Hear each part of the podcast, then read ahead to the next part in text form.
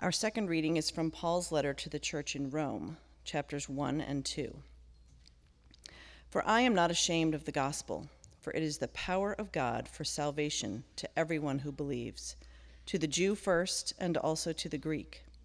For in it the righteousness of God is revealed from faith for faith, as it is written, The righteous shall live by faith. For the wrath of God is revealed from heaven against all ungodliness and unrighteousness of men, who by their unrighteousness suppress the truth. For what can be known about God is plain to them, because God has shown it to them. For his invisible attributes, namely his eternal power and divine nature, have been clearly perceived ever since the creation of the world in the things that have been made. So they are without excuse. For although they knew God, they did not honor him as God or give thanks to him. But they became futile in their thinking, and their foolish hearts were darkened. Therefore, God gave them up in the lusts of their hearts to impurity, to the dishonoring of their bodies among themselves, because they exchanged the truth about God for a lie, and worshipped and served the creature rather than the Creator, who is blessed forever. Amen. For this reason, God gave them up to dishonorable passions. For their women exchanged natural relations for those that are contrary to nature, and the men likewise gave up natural relations with women and were consumed with passion for one another. And since they did not see fit to acknowledge God, God gave them up to a debased mind, to do what ought not to be done. They were filled with all manner of unrighteousness, evil, covetousness, malice. They are full of envy murder, strife, deceit, maliciousness. They are gossips, slanderers, haters of God, insolent, haughty, boastful, inventors of evil, disobedient to parents, foolish, faithless, heartless, ruthless. Though they know God's righteous decree that those who practice such things deserve to die, they not only do them, but give approval to those who practice them. Therefore, you have no excuse, O man, every one of you who judges. For in passing judgment on another, you condemn yourself, because you, the judge, practice the very same things. We know that the judgment of God rightly falls on those who practice such things. Do you suppose, O man, you who judge those who practice such things and yet do them yourself, that you will escape the judgment of God? Or do you presume on the riches of his kindness and forbearance and patience, not knowing that God's kindness is meant to lead you to repentance? But because of your hard and impenitent heart, you are storing up wrath for yourself on the day of wrath, when God's righteous judgment will be revealed. The word of the Lord. This morning we begin a sermon series in the Paul's letter to the Romans. So, over the past year, we spent the entire year in Acts. Um, I'm sorry, Luke and then Acts, which was really all one big book in the original writing of it. We carry on now with Romans, and it's not a direct connection, but last week we finished off with Paul on his way to Rome and then spending a couple of years in Rome. This letter to the Romans was actually written a couple of years before he went to Rome under house arrest. It was a letter preparing for his visit to Rome and it was laying out the gospel and specifically dealing with issues between Gentiles and Jews in the church in Rome that he had never visited. So he's laying out the issues that they're dealing with, and in the process is laying out the basics of the gospel. And so over the next eight weeks, or however many it is through the end of uh, August, we're going to be looking at the message of the gospel as Paul writes it down in Romans. The way that the book lays out is the first couple chapters are dealing with the problem of humanity. Then the next couple chapters are the plan of God for salvation. And then it finishes off with our life in Christ. But this morning, it's delving deep into the main issue, the problem that we have, and why Jesus was necessary at all. So I'm going to open us up right in Romans chapter 1, verses 16 and 17, which is sort of Paul's thesis statement for the entire book. Paul writes, For I am not ashamed of the gospel, for it is the power of God for salvation to everyone who believes, to the Jew first and also to the Greek. For in it the righteousness of God is revealed from faith for faith. What's amazing about this is Paul has to say, I'm not ashamed of the gospel. We don't tend to think about that, especially if you are a churchgoer, if you've been in church for a long time. We throw the word gospel around in a positive light. It's a good thing, it's what we're all about.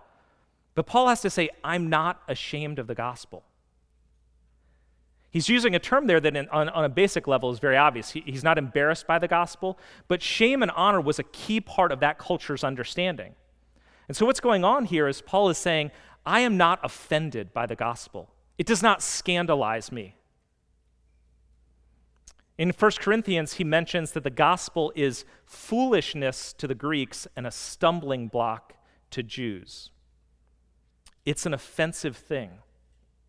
How is the gospel offensive? How is it a stumbling block, something to be ashamed of? Well, think about the basic message of the gospel. The basic message of the gospel is we are so sinful that we need to be saved. And salvation is a free gift by grace for all people. That message offends moralists and religious people because they basically think their decency gives them an advantage over others. And the gospel says, no, you're just as sinful, and the gospel is free for everyone. The gospel tells us no one can be good enough, and that all of us need Jesus. He is the only way. This, of course, offends the modern person, every American, because we want autonomy and we value our self expression. And as long as I'm earnest in the way that I'm going and I'm a decent person, we should all be able to get in. What do you mean Jesus is the only way? If the gospel doesn't offend you on some level, you may not fully understand the gospel. The point that Paul is making, and even saying this, is that believing in the gospel is not natural to us. Rejecting it and rejecting God is. What ends up happening because we reject God and the gospel? Here's how Paul writes it out in verses 18 to 20. He writes, For the wrath of God is revealed from heaven against all ungodliness and unrighteousness of men, men and women, who by their unrighteousness suppress the truth. We suppress the truth about God. How? For what can be known about God is plain to humanity because God has shown it to them. For his invisible attributes, namely his eternal power and divine nature, have been clearly perceived ever since the creation of the world and the things that have been made. So Paul is saying, look, there is not a person out there who is without excuse. You can look around the creation, and the evidence is there. From the lofty mountain grandeurs to the, to the beauty of the ocean to the minute details of a newborn baby. There is a maker, there is design, it is evident. But even if that's not the case, he goes on to say there's an internal testimony too, not just the outward. He says in verse 21 For although they knew God, they did not honor him as God or give thanks to him, but became futile in their thinking, and their foolish hearts were darkened. Although they knew God, they would not acknowledge God. This is that internal testimony that every human being has our conscience, our will, our soul, our heart. That part of us that experiences love or beauty or joy and says, there's got to be more. It's, we're not just animals. There's something else going on here. That something else is in that internal testimony inside of us that says, yes, yes, there is a God. But we suppress it. We suppress that truth by nature. You know, here's the story with conversion. If you come to faith in Christ, it is not mainly because you were convinced. My experience talking to people is scientific proof or rational arguments will not convince somebody to believe in Christ. It will not convince somebody to believe the gospel. Those might be the things that they hold up to say, I can't believe in your faith because of X, Y, and Z. But even though I can present logical arguments or things that align with science, somebody still doesn't believe. Why? Because converting to faith, coming to faith in Christ, is not about logic only. It's actually mainly about realization. Aha. It's mainly about the internal testimony, admitting what I've known all along, but was hoping wasn't really true. Unbelief at its root, is suppressing what we all know to be true. That's Paul's claim. C.S. Lewis talked about it in his conversion experience. He was an atheist and brilliant writer, a professor at Oxford, and it wasn't the proofs that convinced him, it was the internal drawing, the way he couldn't settle his heart. He writes, You must picture me alone at Oxford night after night, feeling, whenever my mind lifted, even for a second from my work, the steady, unrelenting approach of him whom I so earnestly desired not to meet.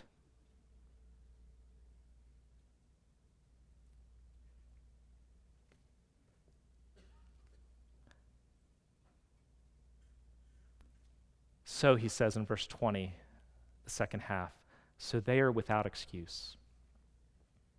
They are without excuse. By nature, we are all apart from God, under his wrath, and we stand condemned.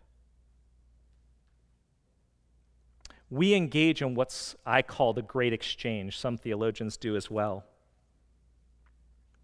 We choose not to worship God and choose instead to worship something else. And God gives us over to those things.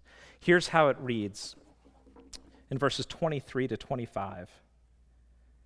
They, all humanity, exchanged the glory of the immortal God for images. Therefore, God gave them up in the lusts of their heart to impurity, to the dishonoring of their bodies among themselves, because they exchanged the truth about God for a lie and worshiped and served the creature rather than the Creator. We exchange the glory of God for anything else we can get a hold of. The truth that we know in our hearts for any lie will tell us to make our lives more controllable. We would rather worship and serve the creature, our own needs, our own wants, than the Creator. Philosophers say that humanity, not every philosopher, but humanity is a telic creature. In the past, I've called it a teleological, but I've looked it up. Telic is actually the better adjective. Telic means that we are goal or purpose driven. We have to live for something. You can see this in psychology. When somebody is severely depressed, they have forgotten what to live for, or they don't feel like there's anything worth living for, right? We are telic creatures we have to have something that is ultimate, something we're living for, something in which we find our meaning, in which we place our hopes, in which we calm our fears. There's something that we do in life, or some person or thing, in which we find ultimate. And in that, we find our purpose, our goal, our direction. Paul makes this claim that if we do not worship God, it's not that we won't worship anything, we will worship something or someone else. David Foster Wallace, the acclaimed literary critic and writer, who died a few years ago, he was an agnostic at best, but in his address to Kenyon College about 10 years ago, he said this In the day to day trenches of adult life, there is actually no such thing as atheism. There is no such thing as not worshiping. Everybody worships. The only choice we get is what to worship. The problem with humanity, according to Romans, according to the Bible, according to the gospel, is a sin problem. But our sin problem is primarily a worship issue. Who or what is really your God?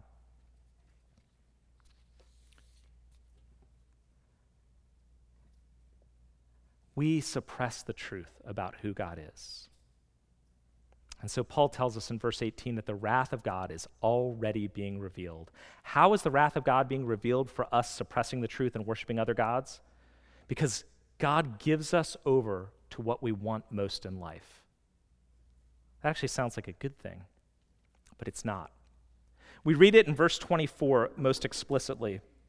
Therefore, because we exchange the glory of God for images and worship and serve the creature rather than the creator, therefore, God gives us up to the lusts of our hearts. Now, this word lust is the Greek word epithumia. Epi means over, on, or against. But in the context of this, it actually means over, controlling, authoritative, a lording thing.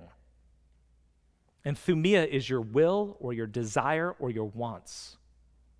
Your epithumia is your controlling desires, your greatest longings, your deepest desires. It's the thing you're actually living for. We tend to think about sin as things you do wrong, vices, right? Murder, adultery, stealing. But according to this, and the way the Bible talks about it as a whole, sin is not primarily breaking rules. It's living for our desires instead of for God. David Powlison wrote about this in his article from a number of years back when he said, Has something or someone besides Jesus taken title to your heart's trust, fear, and delight? It is a question bearing on the immediate motivation for our behavior, thoughts, and feelings. The motivation question is the lordship question Who or what rules my behavior? The Lord or a substitute?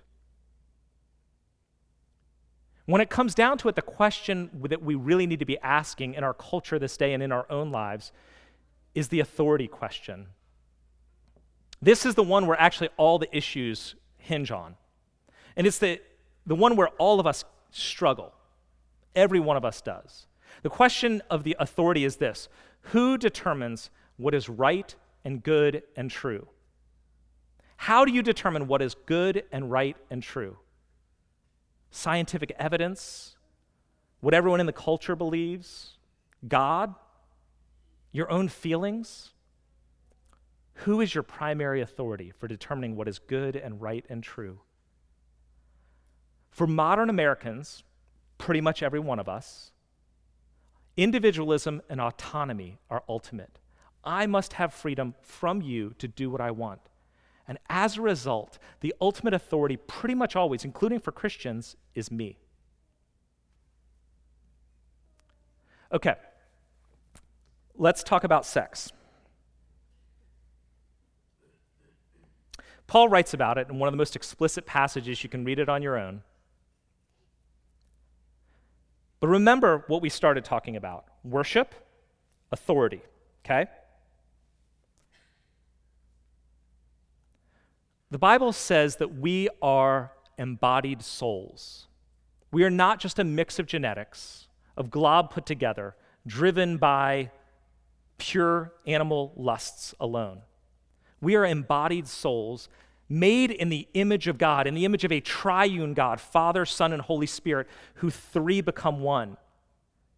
We are embodied souls. What we do in and with our bodies matters. God always invites us to life to the full when we follow His will and His design. Sex is meant to reflect and glorify God, the Father, Son, Holy Spirit, to reflect and glorify God. Sex is not primarily for personal discovery or self fulfillment. And within God's purposes, marriage and celibacy are where true fulfillment are found. The Bible and Christianity have been clear historically, globally. Orthodox faithful Christianity, biblical Christianity, for centuries and across the globe still to this day, says God's intent for sex is one man, one woman, in a lifelong exclusive covenant of marriage.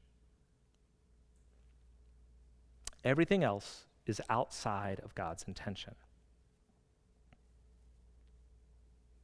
Now, this is hard because the church has done this very poorly.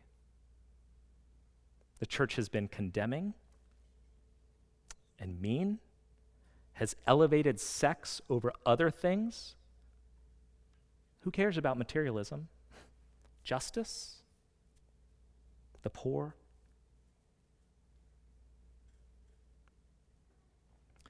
But God's word is clear. So is Christian history. When we're dealing with sex, know this desires, your inclination, your orientation is not the issue. What you do with your desires is. And the question we have to ask, not just with sex, but with everything in life, is what if God's word says no to what you want, even to how you are wired? No to what you think will make you happy, and no to that which everyone around you already does. What do you do when that's the case? My experience is this we actually don't trust what God offers us in Christ is better than what we get on our own. We don't trust that what God offers us is sufficient to get us through life. Like Adam and Eve in the garden, we see something we want. We assume God is withholding it because he is not good and trustworthy. And so we take and we eat. And guess what? We don't die. We actually enjoy the fruit. God must be wrong. We suppress God's truth and choose time and again, not just in the area of sex, in every area of life, choose time and again to define good and right and true by ourselves on our own. This is true not just not just of sex. It's true of what we do with our money, where we find our identity, how we establish relationships, what we do with our talents, our career, our kids. What Paul is getting at here is not about sex. It's rather the idea that any desire can become our functional Savior, our true God. How do we know? Because he goes on to talk about a whole bunch of other things that we do wrong. In Romans 1 28 to 32, he lists a whole bunch of other ways in, we ex- in which we exchange the truth of God for a lie and worship and serve our own desires instead of God, in which we follow our over desires. He says envy and deceit and gossip and disobeying your parents and being ruthless. The question we should be asking is why do we ever do anything? Why do we lose our temper? Why are we jealous of somebody else? Ultimately, it's because something besides God is filling our heart. We're turning to something besides the gospel to give us purpose and meaning. We don't trust what God offers as enough. We need to get control. And so we get angry at people who threaten our control. Or we need approval. And so we're jealous of people who are getting praise when we want the praise. The issue is a worship issue. Sin isn't just murder and adultery and lying, all those vices, the Ten Commandments. Sin is anything that becomes ultimate, greater than God in our hearts and our lives.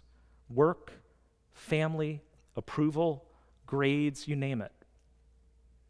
In fact, Paul goes on to suggest that even being good or religious, even being good or religious can keep you from God, can be a way of rejecting God, i.e., sin. In Romans chapter 1, Paul is talking about idolatry and immor- immorality. He's talking about what the pagan Gentiles do. So he's going on and on about the Gentiles, right? Here's the things they do they exchange the glory of God for a lie, they worship and serve these other things, therefore, God gives them over to all these immorality things. But in Romans 2 and 3, he turns the tables and he starts talking about the idolatry of law keeping and religiousness. Here he's addressing the Jewish audience in Rome explicitly. And you can almost imagine if the Jewish audience is reading this in Rome, they're hearing chapter 1 and they're like, yeah, those Gentiles, they're bad all those immoral things they do, their sexual immorality, their ruthlessness, their murderousness, the way they disobey their parents, we would never act like that. We know the rules. We're good Jews. We obey the law. We go to synagogue. We pray. We would offer sacrifices at the temple. We do everything we're supposed to do, not like those pagans. But in chapter 2, Paul turns the tables, doesn't he? He says in chapter 2, verse 1, You have no excuse you who judge, for in passing judgment you condemn yourself. When Paul says passing judgment, it's not judging between right and wrong, good and bad, truth and lie. It's rather the view that others deserve God's judgment, but you don't. See how bad they are? They deserve God's judgment, but we're good and faithful. We do the religious thing, we don't. Paul suggests that there's no grounds in the gospel for ever feeling that way. In verse 5 of chapter 2, he says, Because of your hard and impenitent hearts, you are storing up wrath on the day of judgment. Okay, now note this. He uses a word hard and impenitent, which in the Greek translation of the Old Testament is almost always used of pagan idolatry. Okay? When somebody is guilty of idolatry, they have hard and impenitent hearts in the Greek translation of the Old Testament. Paul is now jumping that forward to religious law obedience, to being good, to following all the rules. Following all the rules can be a way of having a hard and impenitent heart to God. Religious people, which is many of us, have a tendency, we, will reject immorality and the worship of things like power and money but the struggle is religious people tend to find their identity and assurance and hope in their goodness and their moral record. Tim Keller, writing about this, said The heart of the gospel is that God's righteousness is a gift to be received. When we rely on anything but Jesus to make us right, we are refusing to accept the gospel. Relying on our obedience of God's rule rules is as much self reliance and God rejection as ignoring God's rules. Do you get what's being said here?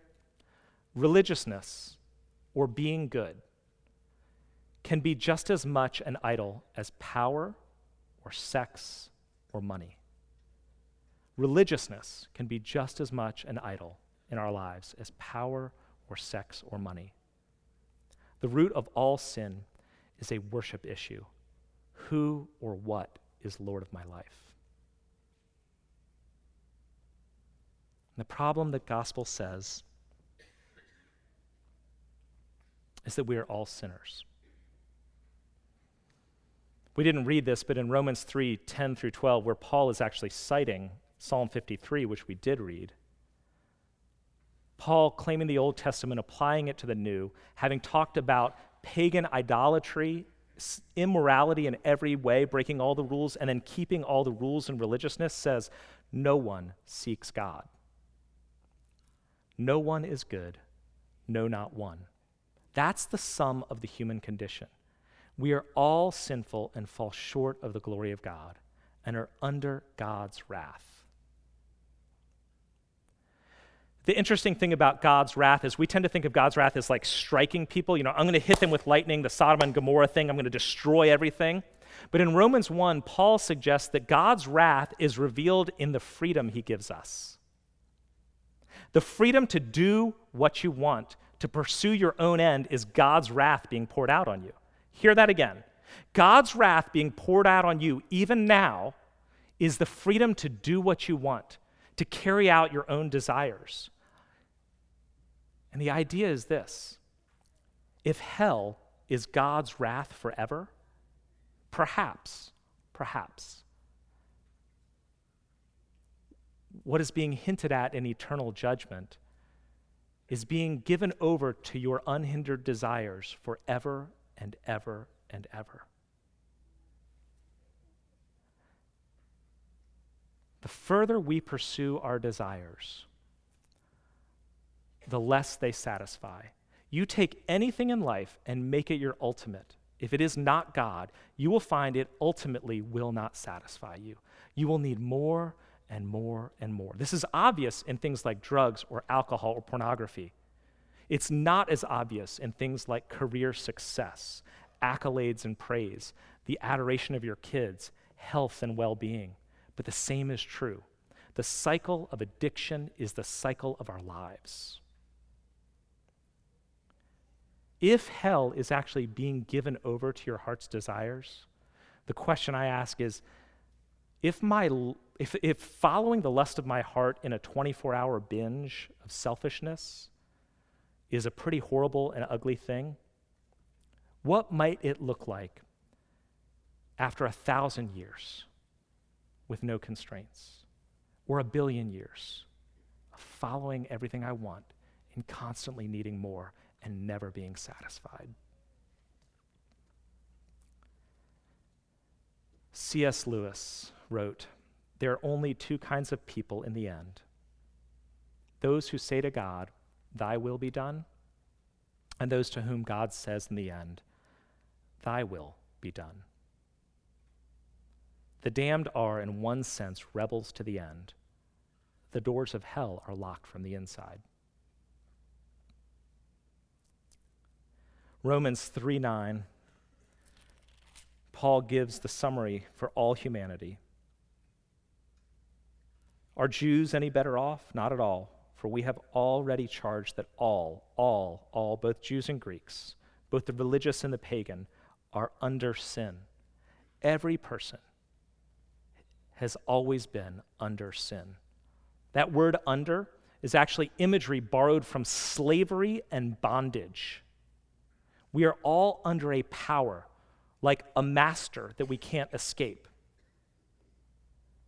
What Paul is suggesting, what the gospel says, is that we need a greater power to overthrow our master our other gods, the things that control us, our over desires that we've been given over to and that we give ourselves to. We need a power greater to set us free. And the hope of the gospel that we'll see in the upcoming weeks is seen in verse 16 of Romans 1 that the gospel, the good news of Jesus Christ for this problem, this bad news, is that the power of God for salvation to everyone who believes. It doesn't matter what you have done. it Doesn't matter what your past is or how deeply entrenched in slavery to your own passions you are. The hope of the gospel is that there is a power greater.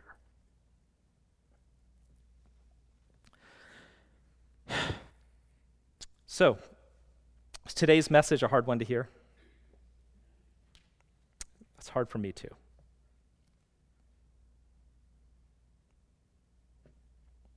But until we fully grasp the problem, the world's problem and yours, you won't ever fully grasp the gospel. You cannot partway understand our problem and fully understand the gospel. Just as you cannot partway kind of take in God's law and truth and fully worship God. Closing question What do you want? What do you actually want in life? Do you want to be set free? Do you want the assurance that your life matters? That this life isn't all there is? You know in your heart of hearts, even if you don't believe in this gospel, that you will not find true freedom and lasting assurance in your career or your marriage or the approval of people or sex or money or being good the only thing that can calm your anxious heart and mine is the only one who can actually set you free. Let's pray.